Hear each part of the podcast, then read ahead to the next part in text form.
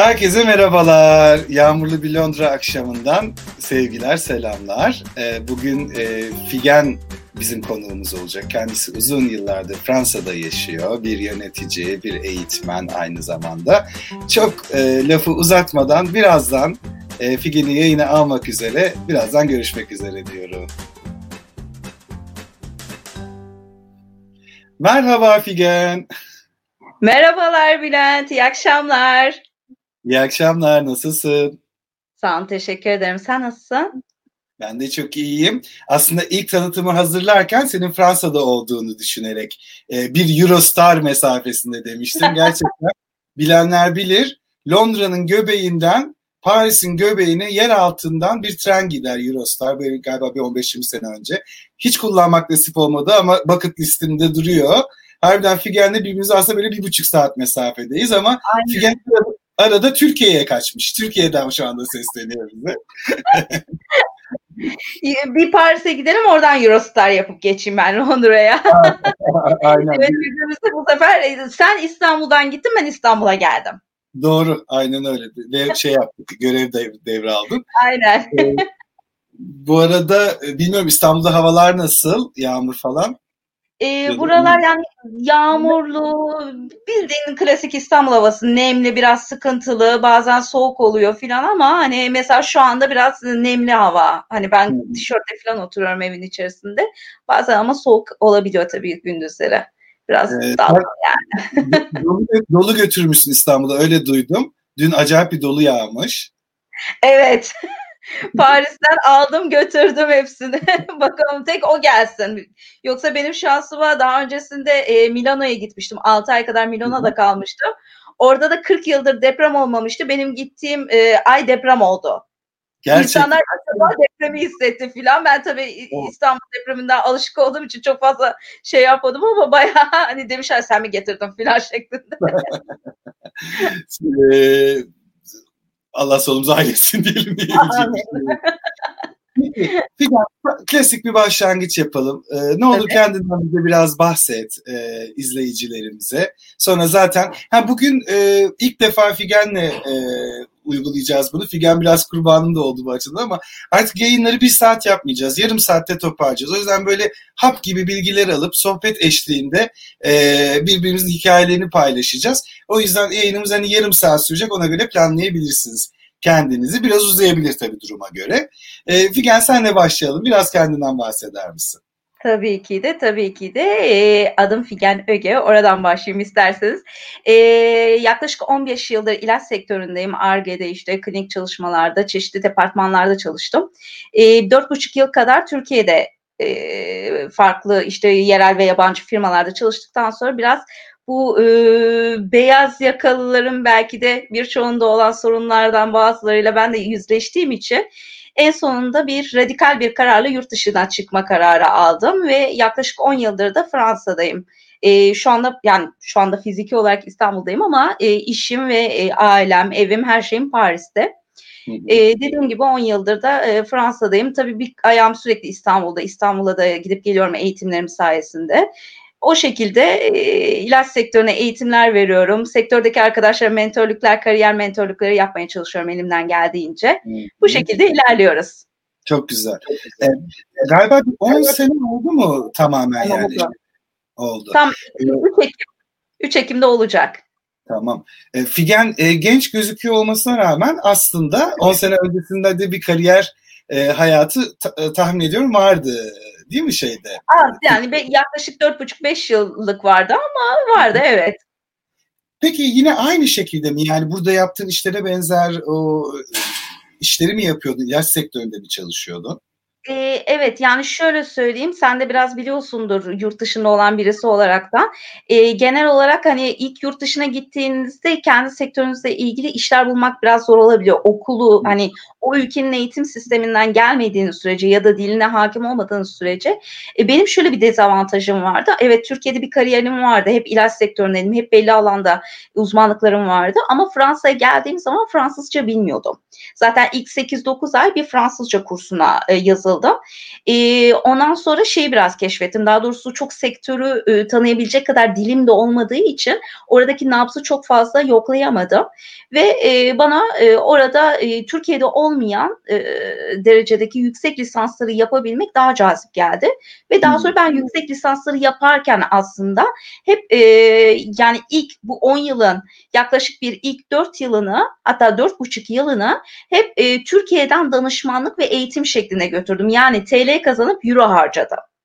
Ama ne zaman ki işte 4,5-5 yıl sonra iki yüksek lisans yaptım, MBA yaptım. Hani bunların hepsi bitti. Artık gerçekten e, Fransızcam biraz oturup da Fransız firmalarında e, ilaç sektöründe, kendi sektörümde çalışmaya başlayabildim yerel olarak. O zaman artık e, tamamıyla e, sektöre girebildim. Ama şu anda yani hep e, kariyerim tutarlı. Hani hiç aralarda bir şey boşluğu yok. Başka işlerle uğraşmadım. Çok güzel. Peki e, galiba o zaman e, biraz planlı programlı olmuş Fransa'ya taşınmak. İki sorum e, var. E, birincisi e, ne zaman karar verdin buna? Fransa ne zaman şekillendi? E, ve nasıl cesaret ettin? Güzel bir soru. Aslında şöyle, bunu da birçok insan, e, benim ağımdaki insanlar ya da eğitime katılan arkadaşlar çok merak ediyorlar, soruyorlar. E, şöyle cevap vereyim. Ben, e, yani Fransa'ya karşı zaten hep bir ilgim vardı. Yani Fransızcaya, Fransız kültürüne ve Fransız şarkılarına özellikle çok, e, e babam da eski bir müzisyen olduğu için hep o Fransızca şarkılarla falan büyüdük biz. Şansonlar. Hani kadar bir şey anlamasak bile, evet şansonlarla büyüdük. E, ama e, dediğim gibi e, Fransa'ya ilk böyle karar vermem, aşık olmam 17 yaşında ailemle yaptığım bir Avrupa gezisi sonunda e, meydana geldi. Yani direkt böyle Paris'e, yani o yaşlarda kim aşık olmaz ki? Biraz o şey var. Paris romantizmi işte mutlaka bir, bir şekilde bir etkileniyorsunuz. Bir ülkeden etkileniyorsunuz ya da bir şehirden etkileniyorsunuz. Benim de o şekildeydi ve bir gün gerçekten ben buraya geleceğim ve e, burada kısa bile olsa biraz daha kalıp yani bir hafta on günlük değil de biraz daha e, birkaç ay daha kalıp belki oradaki kültürü almak istiyorum diye bir karar vermiştim. Ondan sonra işte üniversite girdi araya daha sonra eşimle tanıştım. iş hayatına girdik falan filan bunların hepsi unutuldu rafa kaldırıldı. Ta ki beyaz yaka e, beyaz yaka olarak karşılaştığımız e, bazı sorunlar ayyuka çık, çıkana kadar. E, bazı işte bazen yeri geldi e, iş yerimden memnun oldum yöneticim iyi değildi. Ya da bazen yöneticilerim çok iyiydi ama e, bir takım koşullarda sıkıntılarım vardı ya da işin kendisinde sıkıntılarım vardı. Ve gerçekten o plaza hayatı beni çok boğmaya başlamıştı yaklaşık e, iki yıllık bir sürecin sonunda. Ve iki iki buçuk yılın sonunda evet gerçekten bir yurt dışına çıkmalıyım bir şey yapmalıyım bir nefes almalıyım, kafamı sudan çıkarmalıyım şeklinde bir ihtiyaç duyuldu. Ama hani böyle bir Fransa yoktu. Böyle Almanya'ya baktım, İsveç'e baktım o dönemler. Hatta İsveç henüz şey değildi. E, yüksek lisansta Avrupa Birliği'nden, Avrupa Birliği'nin dışına gelen öğrencilere farklı bir tarife henüz uygulamıyordu. Ta ki ben karar verdim tamam İsveç olsun dedim. O sene uygulamaya başladı. Hadi İsveç tarafa kattı filan derken a dedim benim böyle bir Fransa şeyim vardı. Neden olmasın? E, yani çok planlı değildi. Yani şöyle planlı değildi. E, daha iyi planlayabilirdim. Daha Fransızcayı oturtup da gerçekten hani dil okuluna gitmek yerine bütün Fransızcayı Türkiye'de oturtup sadece yüksek lisansla e, gitmeyi gerçekleştirebilirdim. Ben onun yerine daha çok hani Türkiye'deki hayatıma yani çalışma hayatıma ağırlık verip işte e, bir şekilde para biriktirerek e, gitmeyi tercih ettim. O da dediğim gibi biraz daha Fransızcaya ağırlık vererek gitseydim daha planlı olabilirdi. Ben daha çok para biriktirme kısmında planlıydım. Peki o zaman e, evliydin ya da eş, şu anki eşinle birlikteydin diye anlıyorum bu kararı verdiğini. Evet, evet. Eşimle o zaman beraber. biriyle birlikte olanlara soralım. Nasıl ikna ediyorsunuz eşleri ben e, şöyle e, ben aslında çok yani Fransa'ya hep ben e, gitmek istiyordum. Yani o benim daha çok hayalimdi. Eşim de sağ olsun bu konuda beni destekliyordu. E, fakat sonrasında bir takım e, sıkıntılar yaşadık. Yani işte gerçekten gitmemiz gerekiyor mu? Doğru zamanda mı gidiyoruz gibi. O yüzden biraz hani distance olarak yürüttük neredeyse ilk birkaç yılı. Ardından e, baktı gördü eşim ben gelmiyorum. o da artık karar verdi ben geleyim o zaman oldu. O şekilde geldi işte Fransa'da evlendik falan filan o şekilde gelişti. Ay ne kadar güzel. Ee, Türk konsolosluğunda mı evlendiniz? Öyle oluyor değil mi yurt dışında evlenince? Öyle Yok, mi oluyor? E, Türk konsolosluğunda evlenmedik. Şöyle hani Fransa'da evlenelim dedik ama e, sonrasında konsoloslukta sadece bir binada evlenmek fikri çok bize sıcak gelmedi aileler olmadan. Türkiye'de resmi nikahımızı yaptık ama ayrıyeten de Fransa'da Paris'te hem tanıttık hem de kutlamamızı yaptık arkadaşlar arasında. Çok güzel. Ee, Allah mutluluğunuzu daim etsin diyelim. Tamam, teşekkürler. Benim çok yakın bir arkadaşım katılmış canlı yayına. Bak ne diyor. E, sen eşine resmen şey demişsin diyor. Ben gidiyorum geliyor musun diyerek. Gitmişsin gibi olmuş. Ama gelmedi. Bu arada Özlem de doğma büyüme Parisli. Abi, abi hala orada yaşıyor. E, o da İngiltere'de e, ailem gibidir eşiyle birlikte. E, o da bu Paris'i görüp hemen girmiş sizinle tan seninle tanışmak Harika. için. Harika. Tanıştığıma çok memnun oldum bu arada. İnşallah yüz yüze de tanışma İnşallah. olur. Ee, peki o teknik kısmı çok kısa anlatır mısın? Hani e, çok hani sıkmayalım izleyicilerimizi detaylı ama e, şeyi merak ediyorum. Çünkü işin en zor kısmı yurt dışına kapağı atabilmek hani kaba tabiriyle. Evet. E, fırsatı nasıl yarattın? Böyle hani kronolojik olarak önce şunu yaptım, sonra bunu yaptım. Hani o yurt dışında o kap, e, şeyde uçak kapısına nasıl bindin ve gittin? Ee, şöyle söyleyeyim daha önce biz Evet evet daha önce de zaten e, konuşmuş, konuştuğumuz zaman sana da aynı şekilde söyledim. Ben biraz kulağımı tersten gösterdim. Yani çok e, çetrefilli bir yoldan gittim. Ama şimdi şöyle de bir şey var. Hani bu e, oturma izni farklı, çalışma izni farklı. Tabii hepsinin prosedürleri çok farklı. Genel olarak Türkiye'de şöyle bir algı var. Hani bir şekilde bir okulla giderim, bir şeyle giderim, kalırım orada gibi bir algı var. Bende de o algı vardı açıkçası. Daha sonra onun o kadar kolay olmadığını fark ettim. Gidişim kolaydı. Ne hikmetse vizem çok ıı, kolay çıktı benim. Dil okuluna gidecektim zaten. Nasıl? Çalışma vizesi mi? Ee, yok öğrenci vizesi ama öğrenci, ha, öğrenci vizesi olarak. şey var hani böyle yüzde elliye kadar mı ne çalışabiliyorsun. Hani kısıtlı da olsa çalışma vizem var evet. ama hani ben zaten Fransızca olmadan da çok zordu o tarz işler bulabilmek Fransa'da. Ee, normal öğrenci vizesini alabildim. Hani Türkiye'den o vizeyi bir şekilde alıyorsunuz. Hatta gidiyorsunuz da o ülkeye ama o ülkede barınabilmek, o ülkede evet. devamlılığı sağlayabilmek en zor kısmı o. O Bravo. kısım e, beni de çok zorladı tabii ki de. Yani ben çalışma vizemi 4 yıl sonra alabildim. Yani Kesinlikle. gerçek anlamda hani çalışma oturum ve artı çalışma vizemi 4 yıl sonra alabildim. Vatandaşlığı da 6 yıl sonra. Ee, yani yarım saatte kısıtladık kendimizi ama bu konu sabaha kadar sürer gerçekten. Evet. Bitmek sorun bence ikisi o e, ülkede survive etmek, o ülkede kalabilmek, e, maddi e, geçimini sağlayabilmek ama ben hem derim ki e, Türklerin survivor kası çok güçlü derim. Yani gittikleri her yerde aç kalmazlar. Bir şekilde kazanırlar. Bu gerçekten bizim memlekete özel bir yetenek.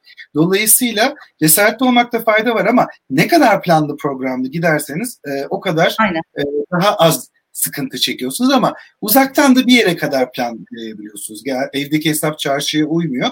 Şu ana kadar konuştuklarımızdan hemen ben e, İngilizce e, sohbetlerimde cookie time diyorum kurabiye zamanı. Cebimize buradan koyabileceğimiz kurabiye.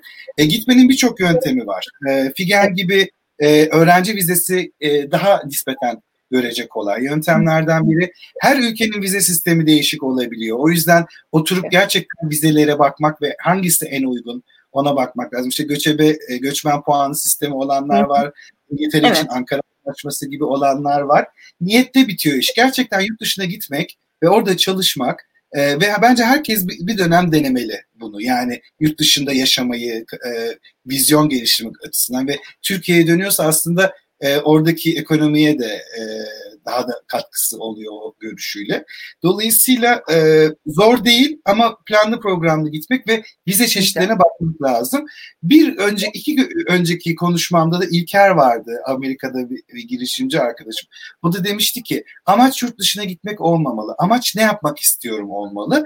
O soru cevabında yurt dışı varsa evet o zaman o yola girilebilir. Bilmem ne dersin anlattıklarım konusunda. Kesinlikle yüzde yüz katılıyorum. Yani hani yurt dışına gidince her şey aslında bitmiyor. Genelde bizde öyle bir yanılsama var. Hani yurt dışına bir şekilde gideyim hani işler düzelir. Aslında tam tersi yurt dışına gittiğinizde sizin Türkiye'de engel olarak saydığınız birçok etken belki orada olmuyor ama kendinizle baş başa kalıyorsunuz. Kendinizi sorgulamaya başlıyorsunuz ve bir şeyleri yapmak için gerçekten tırmalamaya başlıyorsunuz. Hani o kısımlar çok zor. Mesela şeyi de ben e, altını çizmek istiyorum. Her ülkenin bir de e, mutlaka oturum kartı, çalışma e, vizelerini hangi koşullarda verdikleri çok önemli. Mesela o konuda Fransa çok katıydı. Hani okuldan mezun oluyorsunuz. Okulunuzla ilgili bir işte çalışırsanız ancak size hani e, çalışma vizesi veriyor ki onu da e, mutlaka işverenin bir ücret ödemesi lazım falan filan. Hani o tarz şeyler mesela çok sıkıntılı Fransa'da. Hani ben bir kebapçıda çalışayım ya da işte böyle niteliksiz işler yaparım yeter ki para kazanayım diyemiyorsunuz. Oturma kartınızı uzatmak için yeterli bir sebep olmuyor. Bu tarz ülkelerde dikkat etmek lazım. Kesinlikle. Yani o kafaya koydu tabii biz sadece legal yöntemlerden bahsediyoruz yoksa böyle e, turizme gidip kalanlar falan filan hani giderek zorlaşıyor tabii ama kafaya koymakla alakalı. Peki e, birinin ilk sene karşılaştığın zorluklar neler oldu? İlk sene karşılaştığım zorluklar e, zaten bir kere ne olduğunu anlama kısmı oluyor. Ben bir de dil okuluna gittiğim için yüksek lisansa gitsem belki bu kadar zorluk çekmezdim diye düşünüyorum. Dil okuluna gittiğim için ben hep yabancıların arasındaydım. Yani ilk bir yıl ben Fransızcamı geliştirmek yerine oral İngilizcemi geliştirdim aslında. Çünkü herkes yabancı, birbirimizle İngilizce konuşuyoruz filan. Hani birkaç tane Fransız tanıyaraktan belki e, biraz daha tartmaya çalıştım durumu ama hani bunun bir şeyleri vardır, evreleri vardır. İlk 6 ay mesela işte kendinizi çok böyle iyi hissedersiniz. Aa evet ben burayı seviyorum dersiniz. Hani o inişleri çıkışları vardır belli bir süreçlerin. Ee, mesela şey vardır e, bildiğin üzere genelde expat olarak gönderilenler falan maksimum 5 yıl gönderilir. Çünkü 5 yılın sonunda artık gittiğin yabancı ülkeyi evin olarak benimsersin ve geri dönmek istemezsin. Bende de hani ilk birinci yılında hem güzellikleri hem zorlukları oldu. İlk 5 yıl aslında bu bu şekilde devam etti. Hani asimilasyon sorunum çok olmadı. Zaten hani Türkiye'de gel, Türkiye'den geldiğimiz için hani çok fazla gerçekten e, kapalı bir zihinle gitmiyorsanız eğer orada çok asimilasyon sorunları yaşamıyorsunuz. Başkalarının yaptığı kültür size çok farklı gelmiyor aslında. Ama ne zaman ki o 5 yıl geçti dediğim gibi 5 yılın sonunda bana İngiltere'den bir iş teklifi geldi. Beni İngiltere'ye davet ettiler hatta gel gör buraya bak bakalım hani beğenirsen burada kalırsın diye. Gittim. Yani yaptığım tek şey sadece şöyle bir meydanı gezmekti. Ondan sonra e, şeye gittim süpermarkete gittim. Daha sonra Fransız şaraplarının 6-7 pound olduğunu görünce aman Allah'ım diyerekten çığlık atarak çıktım. Türkiye'ye denk geldim ben diye. Ama, ama da, e... gerçekten bir Fransız gibi hissettim kendimi. Evet gerçekten Fransa'yı seviyormuşum dedim. yani şey Fransız şaraplarını parametre alıp o işin şakası tabii bir yana da o havayı almak, o benimsemeyi yaşamak. Ben de mesela e, çok geç yaşta dünyayı gezmeye başlamış bir adamım. Yani ilk yurt dışıma Kuzey Kıbrıs'ı saymazsam e, 33 yaşında falan çıktım ben ve ama o arayı çok hızlı kapattım. Yani Güneydoğu Asya, Amerika, Güney Amerika, Avrupa'nın birçok şey, Afrika falan öyle gezdim baya. Ve ben de işte arkadaşlarım gazıyla biraz önce bağlı e, yorumlu gösterdim arkadaşımın da çok etkisi var. Hadi İngiltere falan filan. Ben önce bir turist vizesiyle geldim buraya İngiltere'yi görmek için ve mesela bende de şu etkiyi yaptı. Yani ben böyle Paris dahil bir sürü ülke gördüm. Ama İngiltere'nin o enerjisi Londra'nın çok iyi geldi bana. Tabii. Yani evet. kişiden kişiye değişiyor. Bu arada Paris de çok güzel bir şehir. Benim bu Londra, Paris, işte bir iki şehir daha var. Böyle San Francisco gibi. Yaşamak isteyeceğim yerlerden biriydi Paris. Hani hep bana şey diyorlardı. E, ya şey git, e, oraya sevgilinle git, eşinle, dostunla git. Hani e, moralin bozulur hani. Ama öyle değil yani. Tek başına da gittiğinde acayip keyif aldığım bir ülke. Ama harbiden o şey de çok önemli. Ten uyuşması. O elektriği yakalamak o şehirle. O şeyle bir flörtün var mı ilk gittiğinde? Aşka çevirebilecek misin? Onu ciddi bir ilişkiye çevirebilecek misin? O da çok önemli. Ben de mesela senin gibi çok az adaptasyon problemi yaşadım. Asimilasyondan şey geldi aklıma. Azınlık, e, bu bana çok geliyor, sana da geliyordur. Kendini azınlık gibi, ikinci sınıf vatandaş gibi hissediyor musun? Ben hiç hissetmedim. Yani gizliden gizliye belki bir ırkçılık olabilir bazı kesimlerde ama e, Londra mesela çok kozmopolit. O yüzden gitti, e, Paris öyle. Yüzde 50'si zaten yabancı buranın. E, dolayısıyla şeyi de önerir misin mesela izleyicilerimize? Gideceğiniz ülkeden öte gideceğiniz şehre de iyi karar verin. Kesinlikle, kesinlikle. Ee, şöyle ben ilk gittiğimde yani dil okuluna gittiğimde Lyon'a gittim. Biraz yani Paris'in hepsi e, Paris'e göre bir nebze daha küçük bir şehirdi. Mesela orası çok daha kapalıydı. Orada biraz daha e, gerçekten yabancıları çok e, kollarını açıp da merhaba demiyorlardı. Hani Paris'e gittiğiniz zaman artık o yabancıların arasında karışıyorsunuz. Ki onlarda da hala hani gerçekten izole olan e, çok böyle kendi hani deriz ya cam fanusunda yaşayan Fransızlara denk geliyorsunuz muhakkak ve onlarda da bazen hissedebiliyorsunuz. Çok sizden hani haz etmediklerini. Ama e, genel olarak hani ne kadar büyük şehre giderseniz o kadar adaptasyonunuz daha kolay olur. Yoksa diğer türlü e, hani sizin kendi karakterinizle bile alakalı değil. Sırf Türk olduğunuz için bile hani Türkiye ile ilgili politik bir fikri varsa bile hani Bravo. siz A kişisi B kişisi hiç fark etmez. Direkt Türk kimliğiyle oraya gittiğiniz için o tepkilere maruz kalabilirsiniz. Kesinlikle. Ee, şey yaşadın mı? Ben bunu İngiltere'de çok yaşadım. İngiltere İngiltere dışındaki deneyimlere çok kapalı. Yani ben geldiğimde ciddi bir deneyimim vardı ve hani e, hepsi çöp. Hepsi çöp. Yani şey yüzde sıfır demeyeyim ama gerçekten sallamıyorlar kaba tabiriyle senin yurt ki ben şunu da çok belirttim mesela kontratlı işler ararken özellikle ee, yani ben global firmalarda çalıştım bak İngiltere ben Arçelik'teyken İngiltere'ye de e, İngiltere'deki süreci de yürütüyordum yani onu bile sallamıyorlar yani lokal olarak burada olduğun tecrübeyi dikkate alıyorlar Fransa'da da öyle mi? Kesinlikle. Fransa zaten daha üniversiteden başlıyor. Üniversiteyi tanımamaya başlıyor. Hani her ne kadar kağıt üstünde bir tanırlık var ama hani iş bulmaya gittiğiniz zaman işte e, hangi üniversiteden mezun olmuşsunuz hiç umurlarında bile değil. Sizin orada yaptığınız iş hani şey diyorlar hani herkes sallayabilir. Herkes ülkesine ben şunu yaptım bunu yaptım biraz öyle bir algı da var. Çünkü onu yapan e, göçmenler olduğu için de biraz daha artık korkuyorlar. Kim doğruyu söylüyor kim e, gerçekten e, bir şeyleri yalan söylüyor diye. E, benim öyle oldu yani ilk 5 yıl zaten daha çok Türk pazarına danışmanlık yapmamın sebebi de biraz da oydu. Çünkü e, bir yandan üniversitede okumanız lazım çünkü yüksek lisans yapıp Fransız sisteminden gelmelisiniz ki Fransa'da bir iş bulabilirsiniz. Hani ben o yola girince de kendimi finanse edebilmek için bu sefer Türkiye'deki bağlantılarım, Türkiye'deki e, iş kaynaklarımı e, kullanma durumunda kaldım. Ama e, dediğim gibi üniversiteden mezun olunca aslında neredeyse bir 10 yıllık tecrübem olmasına rağmen hala iş görüşmesine gittiğimde işveren hani biraz da maaşı düşürme e, niyetiyle beraber hani direkt şey diyor ama siz daha geçen yıl mezun olmuşsunuz. Hani çünkü onlara göre okuldan mezun olunca sadece bir yıllık tecrübesi olan bir adam gibi duruyorsunuz. O 10 yıl yani. Yani onu onu daha sonra e, tanıtabilmek için baya baya zaman geçmesi lazım. Yani ben 4 yılın 5 yılın sonunda gerçekten o arkamda kalan 10 yıllık tecrübeyi tanıtabildim. Doğru. Bir de şeyde öyle mi Fransa'da da görüşme aşamasına gelmek çok zor burada. İş geliştirme de yapıyorsan, e, aday da adaysan da görüşme aşamasına gelene kadar e, takla atıyorsun. Binlerce takla atıyorsun. Görüşmede çünkü kendi bir şekilde ifade edebiliyorsun ama görüşme şansı yüz yüze telefonla e, çok düşük.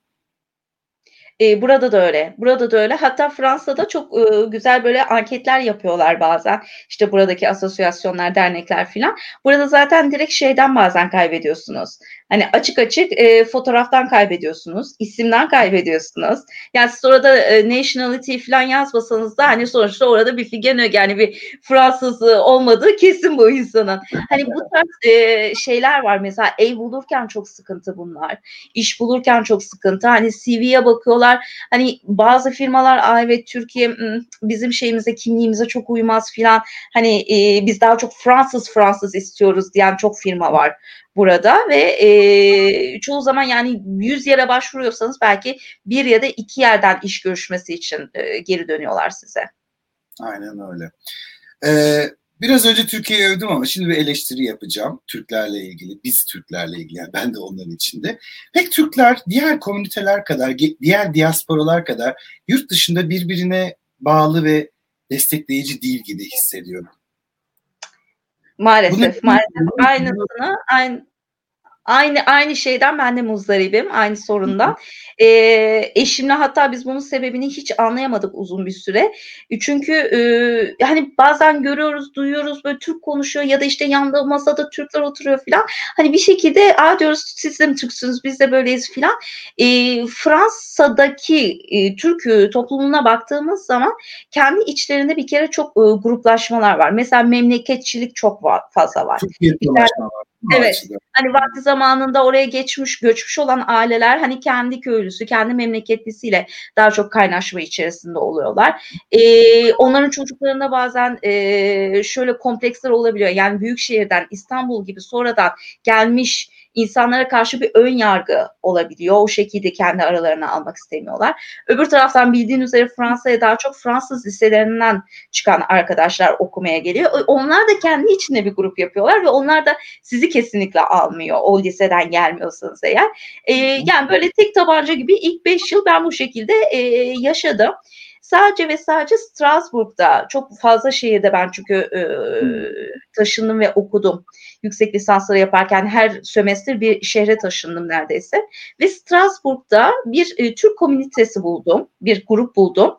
O grup gerçekten beni çok şaşırttı. Çünkü hem e, Fransa'da doğmuş büyümüş göçmen ailelerin çocukları hem de işte Türkiye'deki e, Fransız liselerinden okumaya gelmiş arkadaşlar. Yani herkesi böyle hani bienvenue dedikleri e, bir topluluktu ama onun gibi e, başka Paris'te ya da başka şehirlerde e, karşılaşamadım. Şimdi oturduğumuz yerde son birkaç e, aydır bu işte karantina sürecinde Türk bir aileyle tanıştım. O işte başka Türk ailelerle tanıştırdı bizi. İstanbul'dan bizim gibi sonradan İstanbul'dan gelmiş Türk aileler vardı çocuklu. Onlarla tanıştık. O bizim biraz şansımız oldu e, bu karantina sürecinde. Ama onun haricinde maalesef Türklerden ziyade ben daha çok yabancılardan destek gördüm burada. Yani bir Fransızdan daha fazla destek gördüm doğrudur. Yani bu deminki eleştiri yapmamın sebebi sırf boş bir eleştiri yapmak için değildi. Dışarıya gittiğinizde tek başınıza kalacak kalacağınız ihtimalinde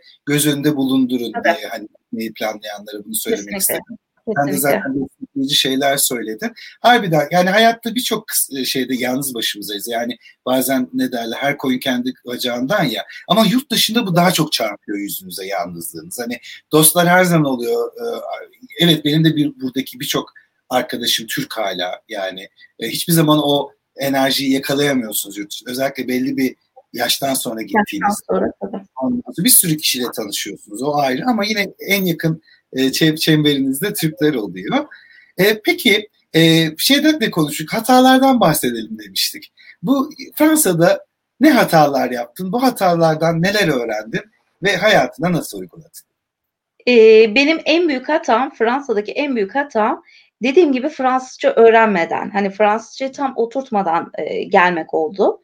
E, o olsaydı bazı şeyler daha kolay olabilirdi. Çünkü onu o olmadığı için uzun bir süre ben sağlık sigortamı yani ücretsiz burası SGK tarzındaki e, sağlık sigortamı yaptıramadım. İşte yüksek lisanslarda belki de çok daha bilinçli bir şekilde gidecekken hani e, başka bir şekilde başka bir yoldan gittim. Daha sonra istediğim yüksek lisansı ikinci bir yüksek lisans olarak iki yıl üç yıl sonra yapabildim. Hani o tarz şeyler hep benim dille alakalı sıkıntılarımdı.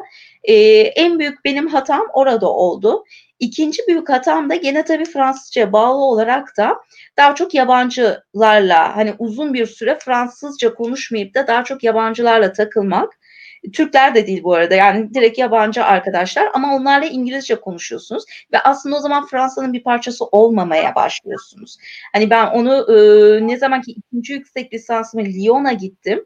Lyon şehrinde sınıfta neredeyse herkes doğma büyüme Lyonlu, herkes tam böyle Fransız Fransız dediğimiz böyle has Fransızlar olunca orada mecbur artık e, o İngilizce bir şekilde Fransızcaya e, switch oldu, dönüştü ve o şekilde artık e, gerçekten bir e, adaptasyonumu daha tamamlayabildim. Hani benim için en büyük hata e, dil konusundaki tembelliğim.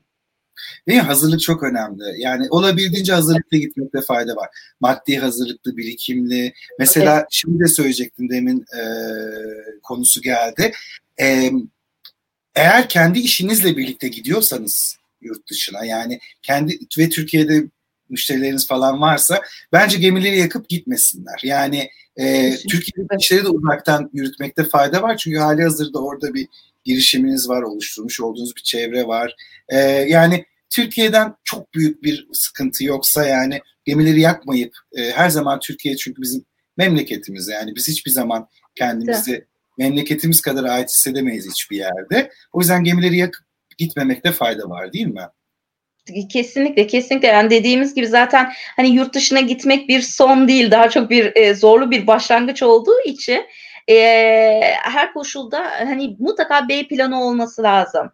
Hani A planıyla giderseniz ve o işe yaramazsa yurt dışında e, kalmak için sebeplerinizin olması hani siz diyebilirsiniz ben burada daha fazla kalmak istiyorum ama sizin elinizde o elementler olmadığı için e, maalesef geri dönmek zorunda kalabilirsiniz ya da işte başka sıkıntılarla karşılaşabilirsiniz. Her zaman planlı olmakta fayda var ve her zaman e, mutlaka Türkiye'deki işinizi, bağlantılarınızı aktif tutmakta fayda var. Nereden, e, nasıl fırsatlar gelecek hiçbir zaman bilemeyiz. Kesinlikle. Ee, internetin gücü yatsınamaz. Ee, Figen senle nasıl tanıştık sen anlatsana. LinkedIn diyelim ama onun öncesinde de benim çok sevdiğim bir e, İsviçre'de yaşayan ev, eylem e, arkadaşımla beraber e, çok güzel bir program yaptınız. Ben o programı izlerken daha çok seninle tanıştım aslında, seni tanıdım. Hı hı. E, ondan sonra da işte LinkedIn üzerinden konuşarak, tanışarak. LinkedIn zaten benim için e, yani gerçekten hani böyle e, kutsal e, bir ortam.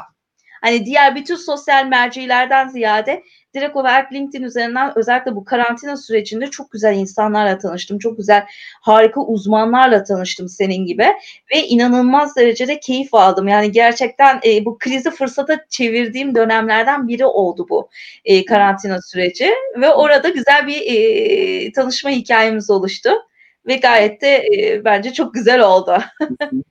e, ben de eylemle nasıl e, eklendiysem seneler önce LinkedIn'de eklenmişim. Böyle e, ilk pro, sohbet programlarını yapmaya başladığımda işte böyle etkileyici, kendi işini korumuş, e, şey e, izleyicilere bir şey katabilecek kimler olabilir benim network'ümde kimler varken eyleme yazdım sağ olsun e, cevap yazdı. Hiç yüz yüze tanışmadım. O da zaten İsviçre'de doğmuş büyümüş.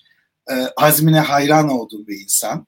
E, ve Şey, çok da değerli kesinlikle çok da değerli, kutsal e, bir şey yapıyor. Bak nereden nereye işte sen de oradan seyretmişsin. Ben de seninle tanışma şansına eriştim. Ee, hemen bir sorumuz var. Ee, yayınımızın yavaş yavaş sonuna geliyoruz ama e, izleyicilerimizin yorumları önce gelir tabii. Hemen ekrana yansıtayım.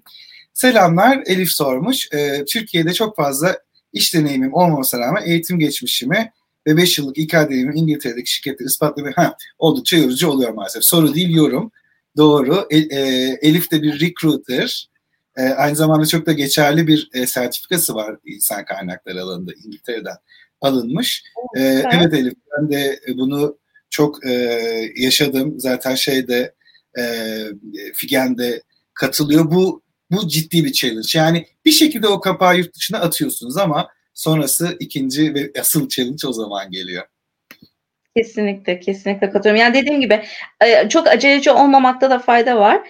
Hani e, en zorlu koşulların sonunda da hani 5 yıl, 6 yani minimum bir 5 yıl koymak hmm. lazım. Hani gerçekten düzlüğe çıkıp da oradaki e, hayata e, adap ya adapte olmak demeyeyim ama artık oradaki firmalarda hani lokal kontratlarla çalışabileceğiniz yere gitmek. Yani eğer Türkiye'den o şekilde gitmiyorsanız her şey sıfırdan başlıyorsanız en az 5 yıl vermeniz lazım kendinize. Kesinlikle. Peki programımızı sonlandırmadan öyle bir kura, e, önce bir kurabiye zamanı daha yapalım. Dört ya da beş şey söylemen gerekirse yurt dışında kariyer yapmak isteyen kişilere en e, öne çıkan önerileri neler olur? İlk önerim özellikle e, dil konusu. Mutlaka gidecekleri ülkenin diline hakim olsunlar. Türkiye'de bununla ilgili çalışmaları yapsınlar. E, bir diğer önerim ise mutlaka planlı gidebilmek ve bu planı yaparken aslında hani kendi isteklerimiz doğrultusunda değil de e, daha çok hani şu şekilde sıkıntı yaşarsam ne yaparım, e, nasıl olabilir şeklinde. E, bunun için de en iyi motivasyonu bulmak çok önemli. Yani gerçekten kendi motivasyonunuz, kendi hedefinizi bulmanız lazım ki bu motivasyon kesinlikle ve kesinlikle maddiyat olmasın. Lütfen bütün yurt dışına çıkmak isteyen arkadaşlara söylemek istediğim konu bu. E, maddiyat işte yurt dışına gideceğim, güzel paralar kazanacağım, onlarla işte biriktirip Türkiye'ye geleceğim gibi. Bu tarz bir şekilde gitmeyin. Gerçekten üzülürsünüz. Çünkü yurt dışına gittiğiniz zaman her şeyi arkanızda bırakıyorsunuz. Ailenizi, arkadaşlarınızı, alışık olduğunuz o e, rahat koltuğu, her şeyi e, arkanızda bırakıp gidiyorsunuz. Emin olun onun hiçbir şekilde maddi telafisi yok. O yüzden motivasyonunuz mutlaka manevi bir motivasyon olsun ki o maneviyata hani o o hedefe ulaştıktan sonra e, aldığınız hasın yanında e, kazandığınız para işte maddiyat bonus olsun. Kesinlikle bu e, şekilde düşünsün arkadaşlarımız ve bu şekilde de gerçekten yurt dışına neden gitmek istediklerini çok iyi sorgulamaları lazım. Çünkü yurt dışı tam bir challenge. Yani evet. çoğu zaman kendi kendinize ben yapamayacağım ya da gerçekten yapmak istiyor muyum dediğiniz anlar çok oluyor. Bunu da kesinlikle ben söylemek istiyorum. Gidip de hani bir hevesle ya da işte bir gazla bir mutlulukla gidip de e, birkaç yıl sonra ben yapamıyorum olmuyor diye e, o hayal kırıklığıyla geri dönen çok arkadaşım oldu. Sadece Türkiye için konuşmuyorum. Diğer ülkelerden gelen arkadaşlarımda da o hayal kırıklığı e, çok daha yıpratıcı. O yüzden biraz düşünerekten, plan yaparaktan gitmekte fayda var. Kesinlikle katılıyorum her söylediğine. Bir de şunu ekleyebilirim. Amerika'yı yeniden keşfetmeye gerek yok. O ülkede zaten daha önce yaşamış, sizin profilinize benzer, Türkiye'den gitmiş bir insan var. Ee, ben bana gelen soruları kısa ya da uzun bir şekilde cevaplamaya çalışıyorum. Ee, o LinkedIn çok önemli bir kaynak yine. Orada yaşayan kişileri bulun. Onlara soru sorabilirsiniz. Belki 10 kişiden 3'ü cevap verecek size. Hiç önemli değil. Ee, ama e, ben de çok soru sordum gitmeden önce ve elimden geldiğince soruları da cevaplamaya çalışıyorum. Dolayısıyla daha önce yaşanmış hikayeleri benchmark yaparak öğrenmek mümkün. O yüzden senin de demin dediğin gibi hazırlıklı gitmek o açıdan bu yöntemde de çok önemli. Bir de ben e, son kapanmadan önce şeyi e, belirtmek istiyorum. Çok güzel bir noktaya çünkü parmak bastın. E, bu LinkedIn üzerinden işte insanlarla gerçekten oraya gitmiş olan deneyimi ya, kazanmış olan insanlarla kişilerle konuşmak çok önemli. Ben ilk Fransa'ya gitmek istediğim zaman birkaç tane arkadaşım işte e, Fransa'ya daha önce gitmiş olan orada hani okuyan ya da işte kariyerinin başında olan birkaç tane e, tanıdığa yönlendirdi. Ve genel olarak maalesef çok acı bir şekilde bu insanların hep genel tepkileri yani kendileri yurt dışına gitmişler. Orada yaşıyorlar tamam her şey güzel ama hani birisine e, yurt dışına gitmek isteyen birisi geldiği zaman karşılarına hani e, yavru ceylan seni burada avlarlar şeklinde bir yaklaşım. hani gelme buralara avlanırsın, üzülürsün şeklinde. Hani böyle e, bir yaklaşımla ben çok karşılaştım. Allah'tan ki motivasyonum yüksekti. Fazlaydı yani daha doğrusu e, e, benim daha çok motivasyonum ben şuraya gideceğim, bunu yapacağım değildi. E, maalesef ben ilk e, Fransa'ya gittiğimde yani dil için gittiğimde e, gezi olayları patlak verdi Türkiye'de. Yani bir takım şeyler değişmeye başladı Türkiye'de, dengeler değişmeye başladı ve o esnada ben artık hani o dönemde gerçekten dönmek istemedim. Benim en büyük motivasyonum dönmemekti.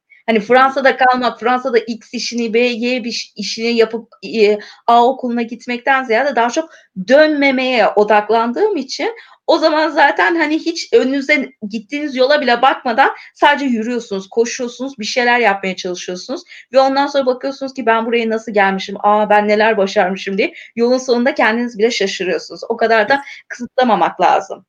Kesinlikle. Yani vazgeçmemek ya da Türkiye'ye dönmeme isteği de bende mesela şöyle. Bir şeyi başarmak istiyorum. Hani o resilience'ı evet. Bunu yapmadan istiyorum. dönmek. Aynen. O dönmeme yani Türkiye'de yaşamama isteği yok. Belki eninde sonunda hepimizin döneceği yer orası bizim memleketimiz ama evet. dediğimiz gibi dönmemek de ve o konuda onu opsiyon olarak tutarsanız çünkü B planı olarak konfor alanına kaçmak oluyor. Dolayısıyla o planlarınızdan, hayallerinizden vazgeçebiliyorsunuz. Daha doğrusu ben şey diyordum hani o ilk bir yıl hani biraz durulana kadar dönmeyeyim diyordum. Ondan sonra işte yüksek lisansa girdim. Sonra zaten staj arkasına iş teklifi derken hani artık bir yerden sonra Fransa alıp beni götürdü. Doğru doğru. Artık ikinci memleket gibi de olmaya başlıyor tabii artık. Yani evet. çok normalleştiriyorsunuz yaşadığınız ülkeyi. Ee, Valla 30 dakika dedik ama bizim konular sabaha kadar sürer tabii konuştuğumuz gibi. Ee, 40 dakikamız doldu bile. Ee, e, çok güzel bir son ekleme yaptım ama başka eklemek istediğin bir şey var mı programı kapatmadan önce? Sen zaten harika. Her şeyi çok güzel e, özetledin. Üstüne katacak bir şey olduğunu düşünmüyorum açıkçası olur mu e, misafirim olarak sen aslında en güzel bilgileri verdin. O zaman seni biraz daha yayında yayında tutuyorum e, okay. arka planda. E, sana döneceğim bir kapanış yapayım görüşürüz diyelim. E, Figen çok çok teşekkür ediyorum. E, çok ben güzel. Valla 10 dakikadır konuşuyormuşuz gibi geldi. E, çok keyifli bir yayın oldu. Umarım e, arşivlere de yurt dışına gitmek isteyen e, kişiler için bir rehber niteliğinde de bazı noktaları e, söyledik. O arşive de o açıdan da girdi. Umarım. E, zaman için Türkiye'de çoluğun çocuğum var, küçük bir bebeğim var. E, zaman ayırdın bize. Çok çok teşekkür ediyorum. Ben teşekkür ederim. O zevk bana ait. Çok sağ ol. Görüşmek üzere. İyi akşamlar. Görüşmek üzere. İyi akşamlar. Evet, bu, bu haftaki ve aslında bu ay e, ki son konuğunda son konuğunda ay konuşamadım. Son konuğum da Figen'di. E, gerçekten ona da söylediğim gibi çok keyifli oldu benim için. Bazı şeyleri e, tekrar e, başkasından dinlemek, farklı bir ülkede e, den, e, dinlemek e, çok e, keyifli oldu. Demek ki bazı şeyler bazı yerlerde hiç değişmiyor e, da anlamak açısından. E, sorularınızı yayından sonra da sorabilirsiniz. YouTube'da e, e, kanalımda e, bunun kaydı olacak otomatik olarak. E, LinkedIn Live'da da olacak. E, Facebook'tan ilk defa canlı yayın yaptık. Bu arada onu da bir deneyelim dedik. E, önümüzdeki hafta ve önümüzdeki ay konuklarım hazır. E, önümüzdeki hafta duyurusunu yapacağım. Bütün ay programlanmış durumda. Yine çok güzel, değerli profesyonellerle e, geçirmeyi planlıyoruz sohbetlerimizi. E, yorumlardan teşekkürler geliyor. E, ben de biz de çok teşekkür ediyoruz. Herkese iyi akşamlar diliyorum. Görüşmek üzere.